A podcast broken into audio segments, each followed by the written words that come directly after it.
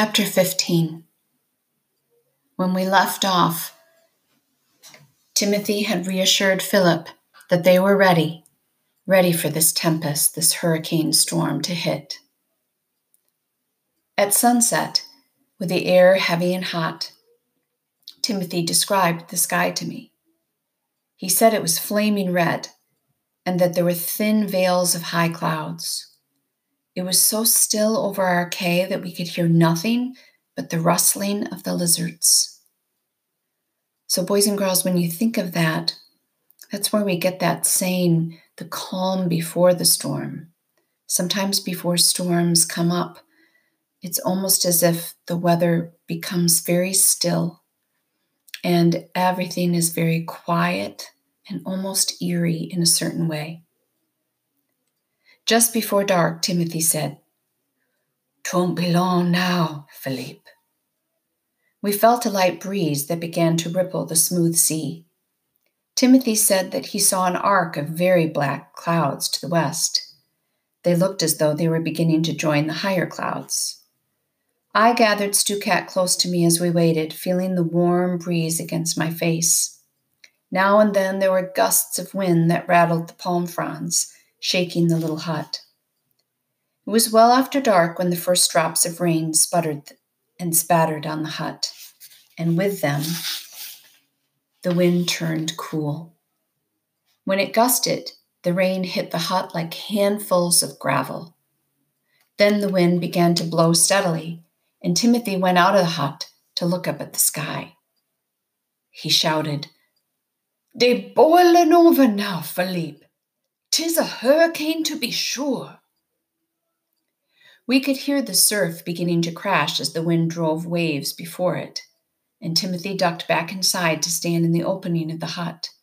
His big body stretched so that he could hang onto the overhead frame, keeping the hut as tall as possible. I felt movement around my legs and feet. Things were slithering. I screamed to Timothy, who shouted back, Be nothing, be nothing but de lizard, coming to the high ground. Rain was now slashing into the hut, and the wind was reaching a steady howl. The crash of the surf sounded closer. I wondered if it was already beginning to push up toward our hill. The rain was icy, and I was wet head to foot. I was shivering, but more from the thought of the sea rolling over us than from the sudden cold. In a moment, there was a splintering sound, and Timothy dropped down beside me, covering my body with his. Our hut had blown away. He shouted, Philippe, put your head down. I rolled over on my stomach, but my cheek rested against the wet sand. Stew Cat burrowed down between us. There was no sound now except the roar of the storm. Even the sound of the wind was being beaten down by the wildness of the sea. The rain was hitting back like thousands of hard berries blown from air guns. Once something solid hit us and then rolled on. Sea grape, Timothy shouted. It was being torn up by the roots and flown through the sky. We stayed flat on the ground for almost two hours, taking the storm's punishment, barely able to breathe in the driving rain.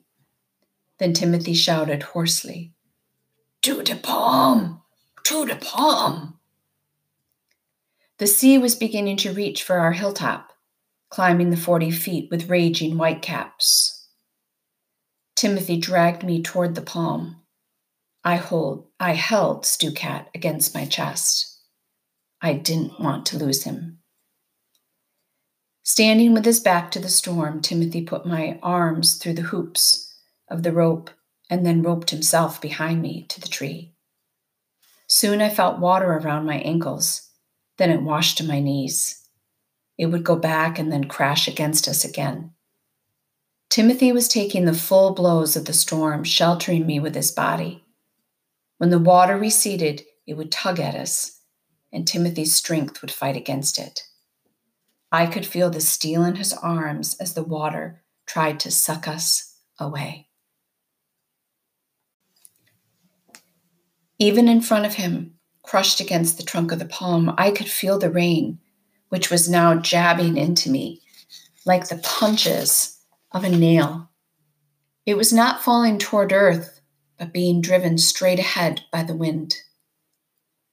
So we think of this rain as kind of being that sideways rain that when it hits your body, it almost hurts. And Timothy is trying very hard to protect Phillip from the storm.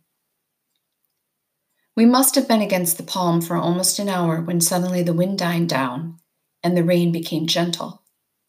Timothy panted, The eye, the eye of the storm. We can relax a bit till the other side of the tempest hit us. So, if you remember, boys and girls, we've learned this year that the eye of the storm is the center of the storm, and it's actually the calmest part. Are you all right? I asked. He replied hoarsely, I be damp, but I be all right. Yet I heard him making small noises, as if it were painful to move, as we stood back from the palm trunk. We sat down on the ground beside it, still being pelted with rain, to wait for the eye to pass. Water several inches deep swirled around us, but was not tugging at us. It was strange and eerie in the eye of the hurricane. I knew we were surrounded on all sides by violent winds, but the little cay was calm and quiet. I reached over for Timothy. He was cradling his head in his arms still making those small noises as if he were a hurt animal. In 20 or 30 minutes, the wind picked up sharply, and Timothy said that we must stand against the palm again. Almost within seconds, the full fury of the storm hit the cay once more, and Timothy pressed me tightly against the rough bark. It was even worse this time, but I do not remember anything that happened. We had been there a while when a wave that must have reached halfway up the palms crashed against us. The water went way over my head. I choked and I struggled, and then another giant wave struck us. I lost consciousness then. Timothy Tid did too, I think.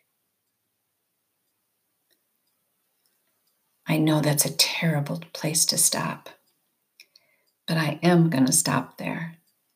And next week, when we pick up where we left off, we'll find out what happens next.